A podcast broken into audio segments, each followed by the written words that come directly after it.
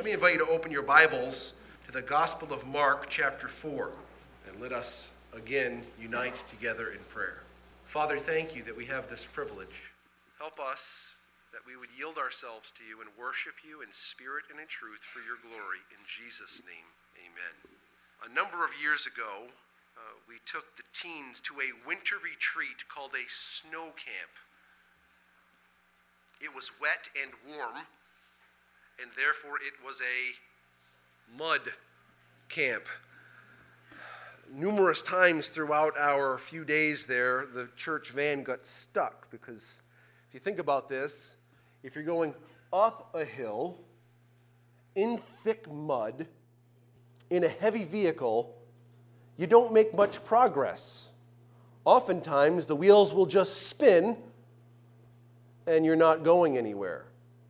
Sometimes, folks, we can think that we're in that kind of a situation from a ministerial standpoint where we're, we're headed uphill in a heavy vehicle in thick mud. Things are happening, but it just seems to be spraying mud and the, the van's not going anywhere. Ministry can feel like this. Cornerstone has been around for 80 years. 80 years. We celebrate that. The church has never been large. The church has never been the most highly acclaimed church of the state. We can feel, can feel like there's not much progress being made when we think humanly. Jesus, however, has some words of encouragement for this church and any church of any size that holds Christ up, that holds the gospel forth. Jesus has some encouraging words. These words will tell us why this church has been here for 80 years, even though at one point it dwindled down to the size of about five faithful people. It will give us some encouragement, folks, that if Jesus doesn't come back anytime soon, this church will be around another 80 years. These words that we will consider this morning encourage us that we are involved in the greatest endeavor that human history offers. We are involved in the greatest endeavor that human history offers. Before we read our text, I want to think just for a few minutes of the number of lives that have been impacted through this ministry over an 80 year period of time. There were those who started this work, there were those who were saved under this ministry. There are those who have been trained in gospel ministry in this work and have gone on to preach the gospel elsewhere.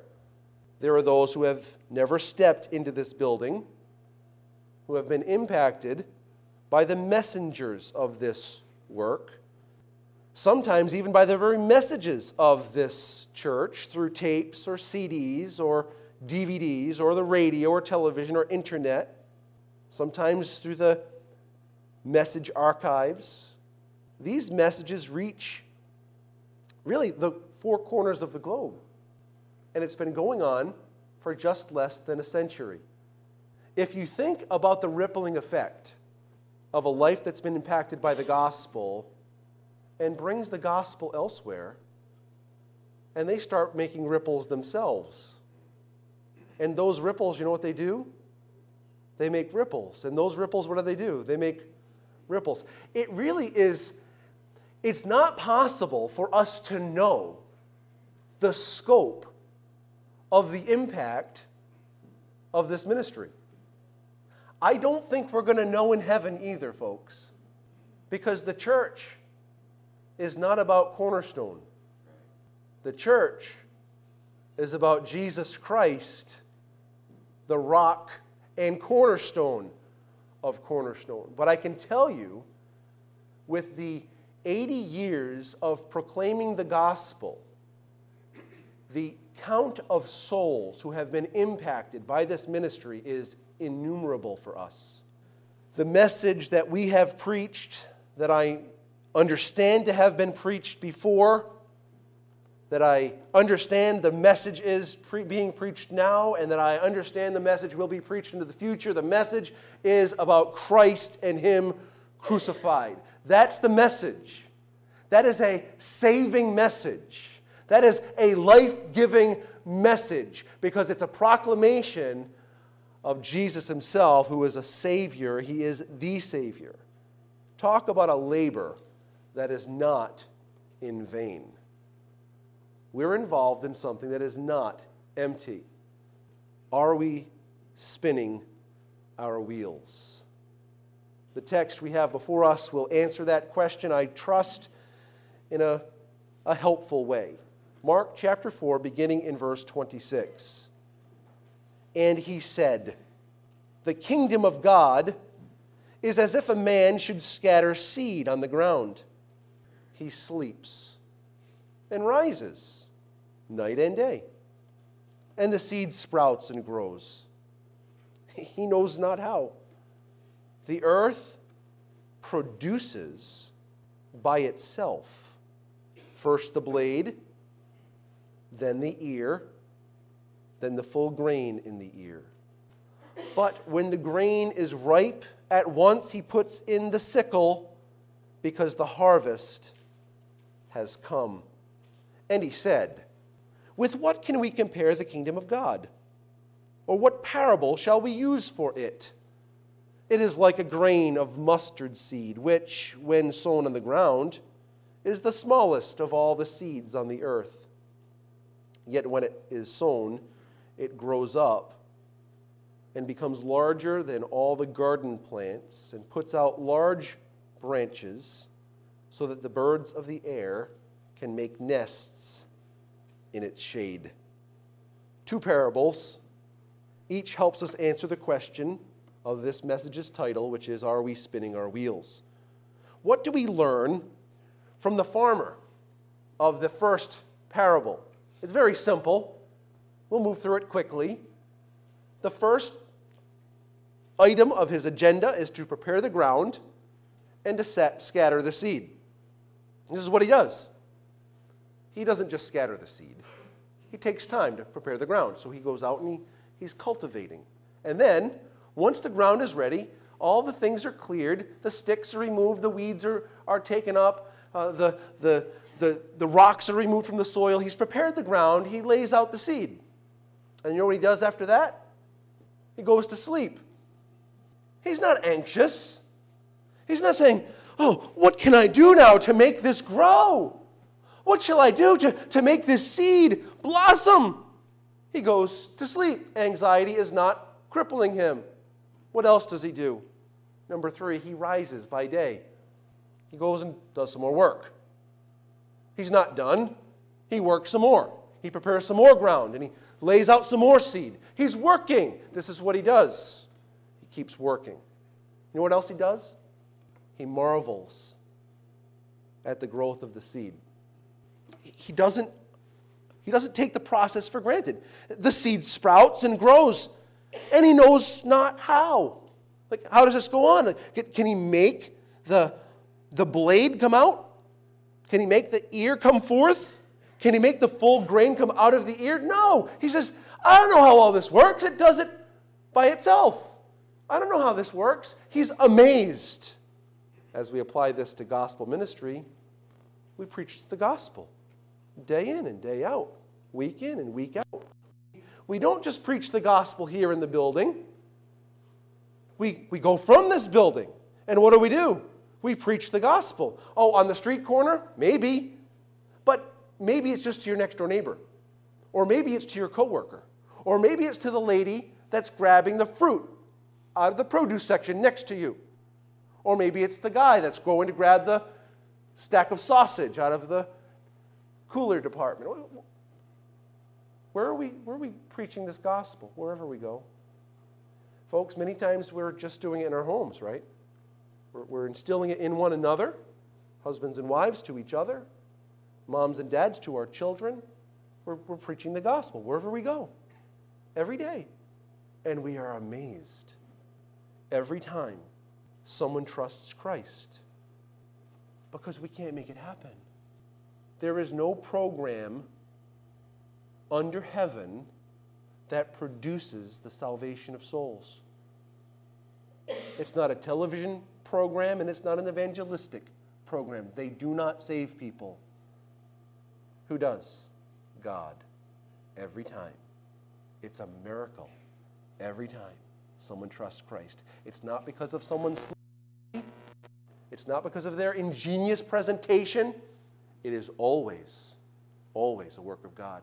The farmer knows the things that are out of his control are out of his control. They're in the hands of God. And he marvels at the growth of the seed. Number five, another element we learn from the farmer is he enjoys the harvest. Look at verse 29. But when the grain is ripe, at once he puts in the sickle because the harvest has come. Question Who made the seed sprout? Who made the seed? Who made the sprout grow? Oh. Who made the grown, sprouted seed come to full maturity? God. And Jesus makes this clear at the beginning of verse 28. The earth produces by itself.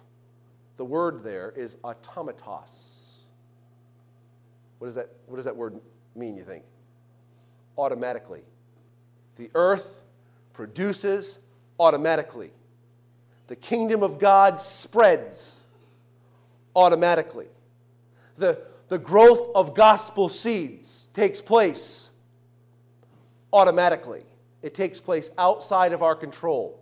It takes place only under the auspices of God. So, with that in mind, I want to look at a couple of passages as we think about enjoying the harvest that we can't produce. Take a look at 1 Corinthians chapter 3. It's a familiar passage. I, tr- I, I, I promise you that this text that we're considering for just a few more minutes, maybe 20 or so, 25, somewhere in that vicinity. Don't hold me to that. I didn't get to preach last week. I promise you that this will encourage you as you consider the truthfulness of God's word. Trust his faithfulness to do his work. 1 Corinthians chapter 3 beginning in verse 4 he's talking about the contention among them. He says for when one says I follow Paul another I follow Apollos are they not being merely human? Who then is Apollos. Who is Paul? Servants through whom you believed, as the Lord, what's it say? What? Who, who did this assignment? Not Paul, not Apollos. The Lord assigned to each. Verse 6 I planted, Apollos watered. What's next? But God gave the growth the, the laborer just enjoys the harvest. He's, look, at, look at what God has done. We, we prepare, we spread, we go to bed, we wake up, we marvel at what God is doing, and we say, Look at what he's done. Look a little further, please, at John chapter 3. This great text of Scripture.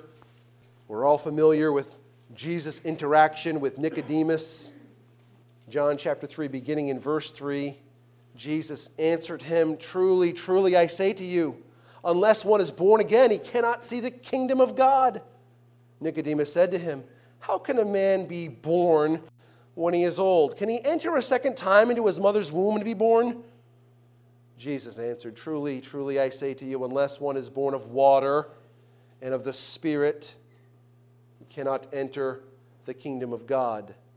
That which is born of the flesh is flesh and that which is born of the Spirit is spirit. Do not marvel that I say to you, you must be born again. The wind blows wherever it wishes, and you hear its sound, but you do not know where it comes from or where it goes. So it is with everyone who is born of the Spirit. You can't control it. You can't bottle it and say, okay, if I preach the same message that seven people were saved during, if I preach it again, of course, seven more will be saved. It doesn't work that way. You don't save anyone. There's only one person that saves it's God. Here he attributes it to the Spirit himself who gives life. Remember in Ephesians chapter 2, you were dead in your trespasses and sins. All the way till you get to verse 4, and it says, But God, who is rich in mercy because of his uh, great love with which he loved us, for by grace you've been saved. It is a work of God. Take a look at John chapter 6. John chapter 6, this discourse on the bread of life, that Jesus is the bread of life, ultimately telling us that we are only satisfied when we, we are participants in Him. In John chapter 6, beginning in verse 32, look at what Jesus says to them Truly, truly, I say to you, it was not Moses who gave you the bread from heaven, but my Father gives you the true bread from heaven. For the bread of heaven is he who comes down from heaven and gives life to the world. They said to him, Sir, give us this bread always. Jesus said to them, I am the bread of life. Whoever comes to me shall not hunger, and whoever believes in me shall never thirst. But I say to you, that you have seen me, and yet you do not believe. All that the Father gives me will come to me, and whoever comes to me I will never cast out. If we pause right there, if Jesus' discourse ended right here, we would be encouraged. Wouldn't you be encouraged if it ended right there? I would be encouraged if it ended right there. Everyone is called to respond to the gospel of Jesus Christ. But he continues. And because he continues, we are not only encouraged, listen carefully, we are empowered. We are empowered to a lack of anxiety. We are empowered to never think of ourselves more highly than we ought to think, or to think more lowly of ourselves than we ought to think. Listen to the rest of this sh- short section. Verse 38. For I have come down from heaven not to do my own will, but the will of him who sent me. And this is the will of him who sent me, that I should lose what? What do you say? Nothing of all that he has given me, but raise it up on the last day. What is he saying here? Well, look at the beginning of verse 37 all that the Father gives me will come to me. Verse 38 For I have come down from heaven not to do my own will, but the will of him who sent me. And this is the will of him who sent me, that I should lose nothing of all that he has given me, but raise it up on the last day. For this is the will of my Father, that everyone who looks on the Son and believes in him should have everlasting life or eternal life, and I will raise him up on the last day. We are involved in a work that cannot fail. Cannot fail. Why? It's according to the will of the Father. And Jesus has come to do the will of the Father. The will of the Father is that all that He has given to the Son will come to Him and will never be cast out Jesus said, Everyone that God has given to me will come to me, and I'll raise them up in the last day. We're involved in a work that absolutely cannot fail. God will raise up everyone whom He has granted the Son. Jesus will lose none. That's what He tells us. In the parable of the farmer, what's He saying? He says, Okay, here's the, the farmer. He goes out and he plants the seed, and then he goes to bed. And he wakes up at the daytime, and he thinks, wow, something's going on there. That's pretty cool. The ground is producing of itself. And then you know what happens? Pretty soon, a harvest comes. And he cuts into it and says, This is what the Lord has done. This is the way of the kingdom. This is the way of the kingdom, folks. The kingdom will not be thwarted, not by X party in the United States, and not by Y party in the United States, not by the, the Z or the, the double A or the, the triple B.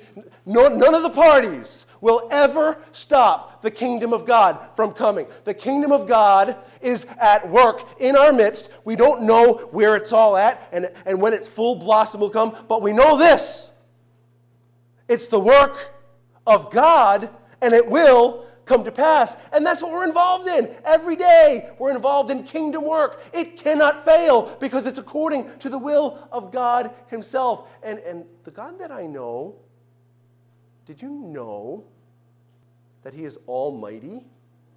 So what He wills comes to pass? That's what almighty means. Did you know that?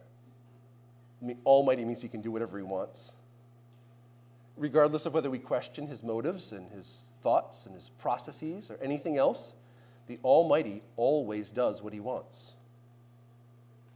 We're involved in a work that cannot fail. Certainly, we see this passage and we should be encouraged. So, it leads us to another concept. As we head back to Mark chapter 4, how significant are we? We're a small church involved in ministry for 80 years. Okay, it's part of a, of a work that, that will come to pass. The church, folks, is not about one local expression of Christ's body. It's not about one local expression. That, would be a, a one local church, one local expression of God's body. It's not about that, it's much larger. It's about something much fuller. It's a real manifestation of God's ultimate purpose and plan. And that's what we see here in Mark chapter 4, verses 30 through 32. Look there again, please. It says, And he said, With what can we compare the kingdom of God, or what parable should we use for it? It is like a grain of mustard seed, which, when sown on the ground, is the smallest of all the seeds on the earth. Yet when it is grown, excuse me, when it is sown, it grows up and becomes larger than all the garden plants and puts out large shoots or branches so that the birds of the air can make nests in its shade. While we're surrounded by contrary forces, we are part of something great and guaranteed. He uses this simple illustration. That's what a parable is mustard seeds. Now, of, of that, in that time, in that region, the smallest of their seeds was a mustard seed. So the mustard seed is the smallest of those commonly sown in Israel at the time.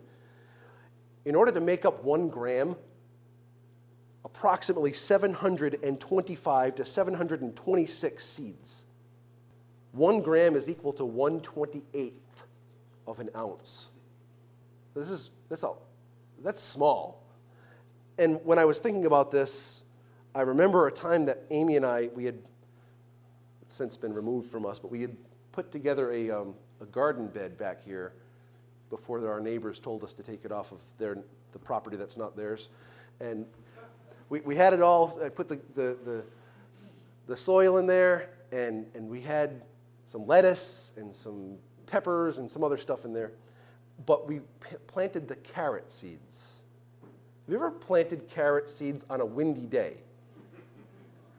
It feels a little futile because carrot seeds are, they're kind of like mustard seeds. They're so small and light. So here we were trying to put these, these carrot seeds in, and the wind is blowing, and, and I'm hoping that some of them make it in, and then we put the, the plastic tarp over it so that they can actually seat themselves in the soil so we might have some carrots. We ended up having a few. I don't remember. There weren't that many. So I'm thinking that most of those carrots are down the hill somewhere, probably rotten by now. Nonetheless, small little seeds, insignificant. But what these small little seeds turn into is not insignificant. A mustard bush is probably the best way to call it. A garden plant, as he says, it's larger than any of the garden plants. He says that in verse 32. Greater than all the herbs. They can grow up to three feet wide and up to 10 to 12 feet tall. They're covered with yellow flowers. That mustard can be used to flavor meat and vegetables, whether you need to know that or not. I don't think there's not going to be a quiz on that later. Um, it's, and it's a favorite food of birds. Why is he talking about this? Well, I th- there's something to this illustration. Something small to something big. Well, a mustard plant, that's not that big, is it? But if you tie the imagery together, you start to understand something that Jesus is trying to bring, bring forth. And it's very helpful to us because, again, you know, we live in, in the world, and you've lived there as long as you've been alive, right? and you get a little battle weary of the constancy of intolerance toward biblical Christianity. It, it can get wearying.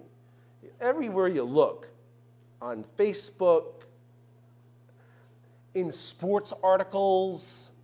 Like, you got people putting, going down on the knee during the Pledge of Allegiance, and it gets less problem um, press than Tim Tebow kneeling after he scores a touchdown. Because, listen, if you're going to talk about Jesus, we got real problems. You're going to say, I won't stand for the flag because there's injustice in the world. That's fine whatever, I'm, I'm not trying to politicize our conversation. I'm just saying that we were, wherever you look, wherever you look, there's just an affront against biblical Christianity, particularly with all the gender stuff that has gone on over the last period of time, all this stuff with, with marital ch- changes to people's definitions and all of this. Christianity is looked down on, and we can think, man, we just like, we're, we're outnumbered little seeds. Always remember this when you feel outnumbered. Remember this we're not against we're not against the world. We're not even against those that, that spout foolishness out of their mouths. We're for them. We want them to know the only one who will ever save them. The things that they propose, they don't satisfy. We keep proposing to them Jesus. We're not against anybody, really. I'm not fighting against anybody. This is what, what Paul said. We don't fight against flesh and blood, but against principalities and powers. That, that's where the fight is. We're not fighting with people, we're just offering them hope, offering them truth of Jesus. But we're surrounded by it, we're inundated with it, and, and it seems like we're so small and insignificant compared to this monster that is the world system.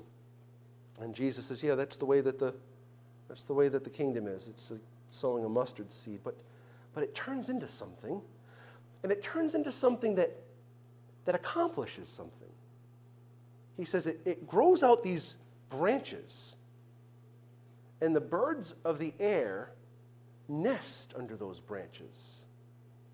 Well, that's interesting because in a number of Old Testament passages, we're given some similar imagery. And what is being communicated in those texts? Well, I want for us to consider it for a moment. Take a look at Daniel 4.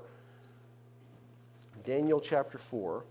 While you're ter- turning to Daniel chapter 4, I just want to let you know that this imagery is also used in Ezekiel 17 and in Ezekiel 31. The imagery is used to picture that this branch is giving nourishment and protection to those that are under its shade. So we've got this imagery in, in Jesus' parable of a, a mustard seed, and it grows into a large mustard plant. It seems still insignificant, but he puts some body to his illustration by saying the branches shoot out and the birds come under and they, they're nourished by it and they're protected by it. Look at Daniel chapter 4, beginning in verse 10. Now, this is a dream that Nebuchadnezzar has. It says in verse 10 The visions of my head as I lay in my bed were these I saw, and behold, a tree in the midst of the earth, and its height was great. The tree grew and became strong, and its top reached to heaven and it was visible to the end of the whole earth. Its leaves were beautiful and its fruit abundant, and in it was food for all. The beasts of the field found shade under it, and the birds of the heavens live in its branches, and all flesh was fed from it. So we're starting to see a little bit more what's being said by Jesus' parable, I believe. Look at verses 19 and following. Daniel 4 19.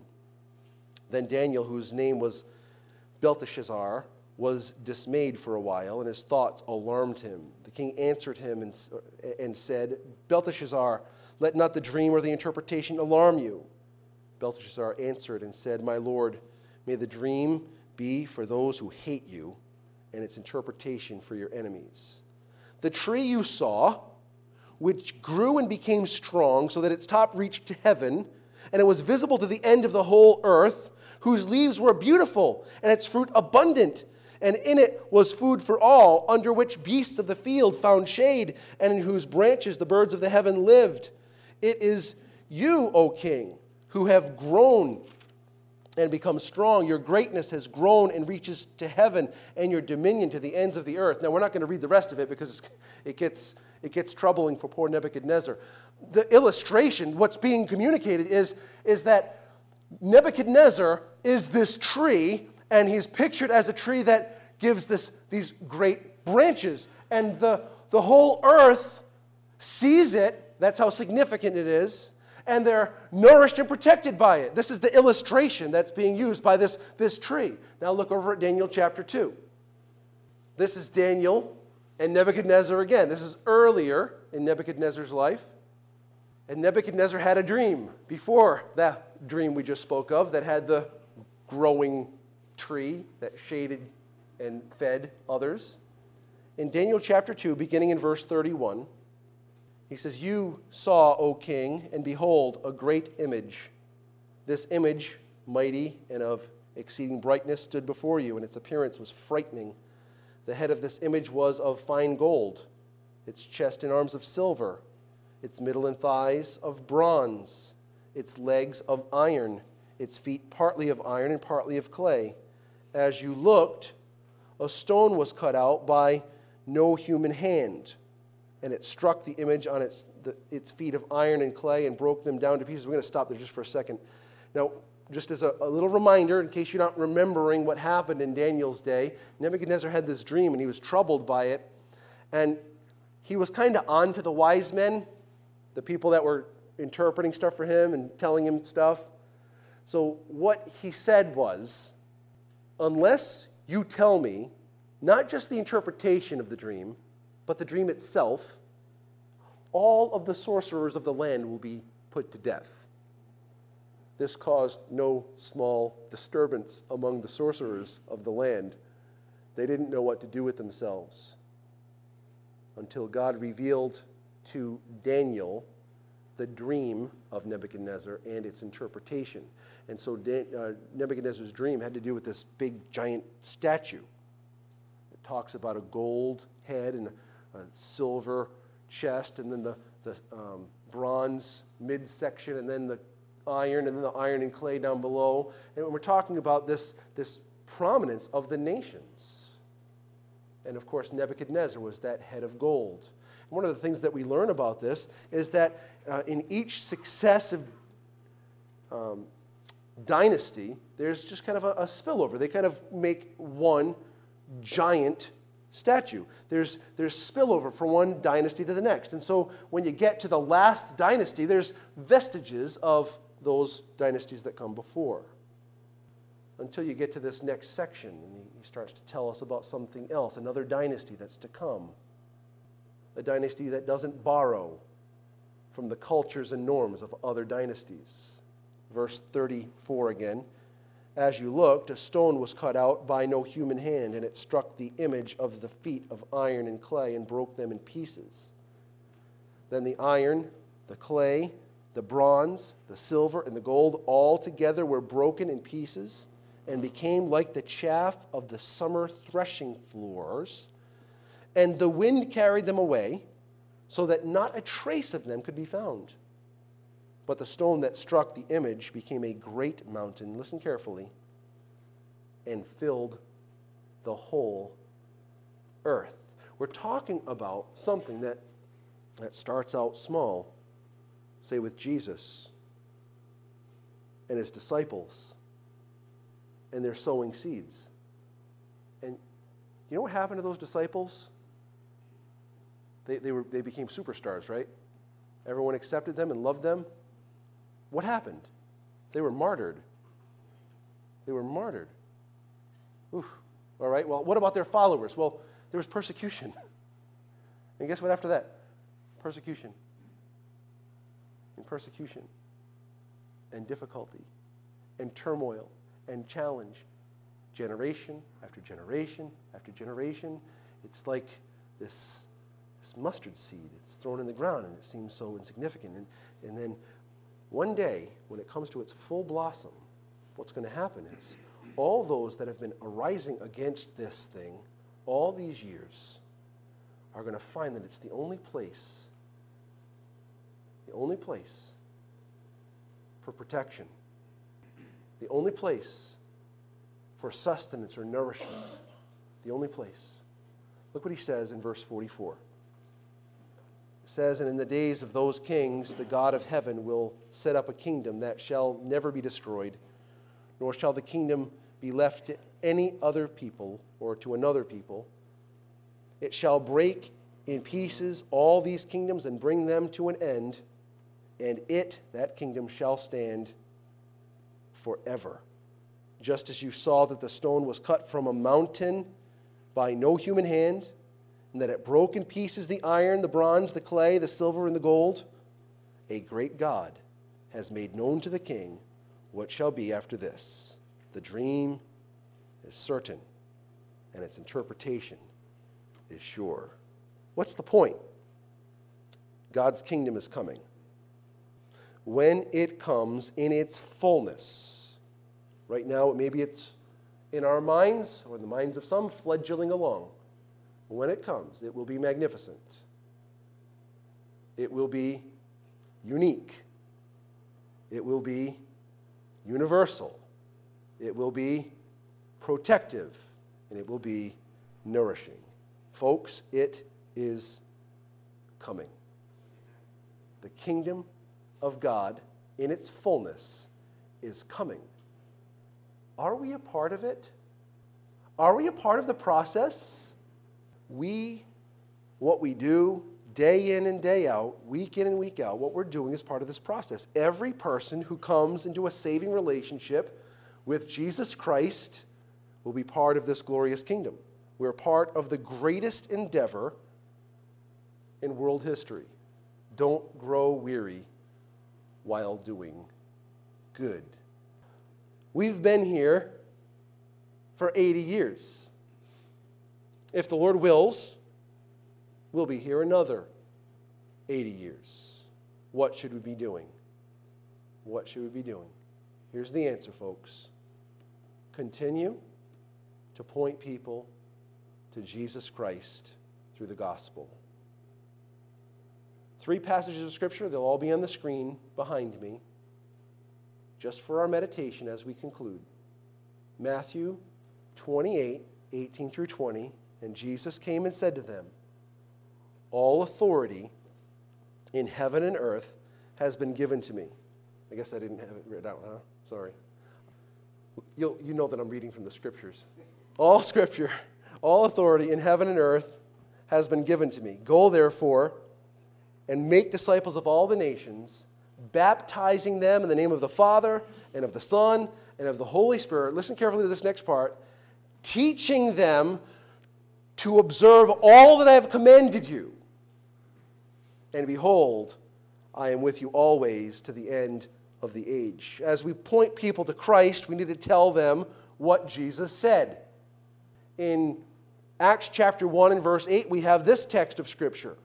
But you will receive power when the Holy Spirit comes upon you, and you will be my witnesses, other translations, witnesses to me in Jerusalem and in all Judea and into, into Samaria and to the uttermost parts of the earth. You will be witnesses to me. As we point people to the gospel, we need to be telling them who Jesus is, who he is. And finally, in 1 Peter chapter 2 and verse 9, a glorious passage of scripture, the Bible says this, "But you are a chosen race, a royal priesthood, holy nation, a people for his own possession." Listen carefully.